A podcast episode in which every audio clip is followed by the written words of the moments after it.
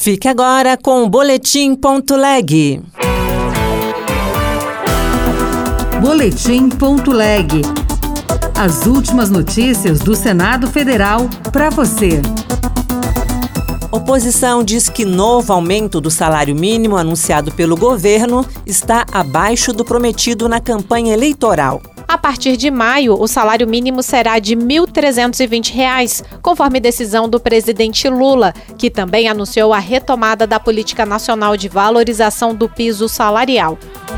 Escolas de samba podem ser reconhecidas oficialmente como manifestações da cultura nacional. Eu sou Rosângela Tejo e este é o Boletim Ponto Leg. A oposição avalia que o novo aumento do salário mínimo está aquém do valor prometido durante a campanha eleitoral. Já a base governista afirma que os reajustes serão maiores nos próximos anos. Repórter Érica Christian. A partir de maio, o salário mínimo será de R$ 1.320, conforme decisão do presidente Lula, que também anunciou a retomada da política nacional de valorização do piso salarial.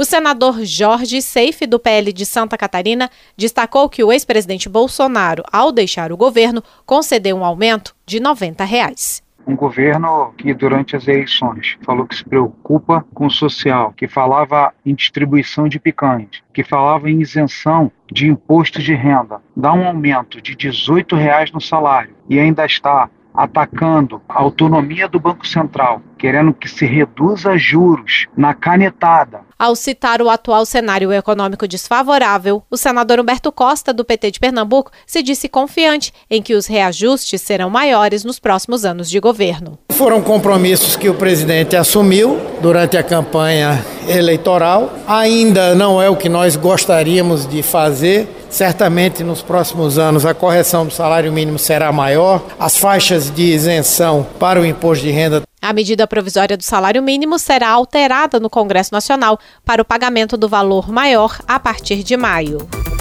Está pronto para votação em plenário o projeto que reconhece as escolas de samba como manifestações da cultura nacional. Repórter Bianca Mingotti.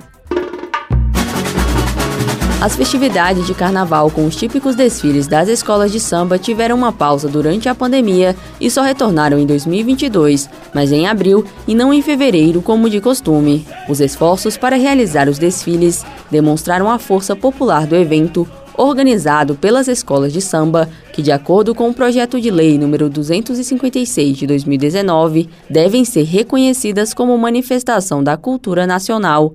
A proposta foi aprovada pela Comissão de Educação e Cultura com a relatoria do senador Paulo Paim, do PT do Rio Grande do Sul, que ressalta a importância do carnaval para a cultura brasileira e o seu impacto também na economia. Com a evolução e o crescimento dos movimentos populares ligados às escolas de samba, a sua importância transbordou para além das fronteiras culturais. Detém hoje importante papel também na economia. Assim como foi feito na Câmara dos Deputados, Paim sugeriu que a lei resultante do projeto seja chamada Lei Nelson Sargento, em homenagem ao cantor, compositor e ex-presidente de honra da Mangueira, que morreu em 2021.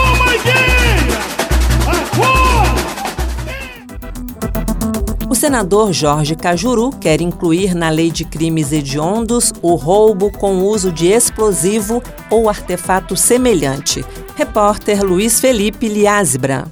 O líder do PSB do Senado, Jorge Cajuru, quer incluir na lei de crimes hediondos o roubo circunstanciado pelo emprego de explosivo ou de artefato análogo que cause perigo comum.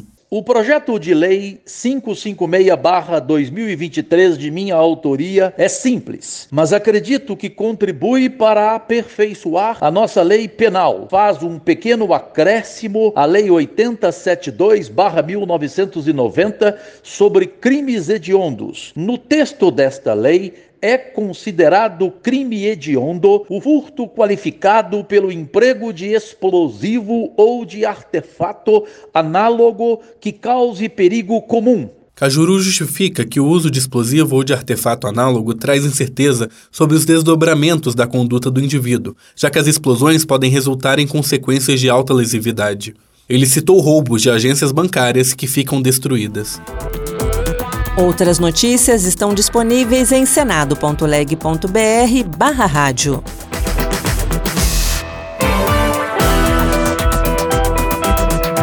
Você ouviu Boletim.leg. Notícias do Senado Federal.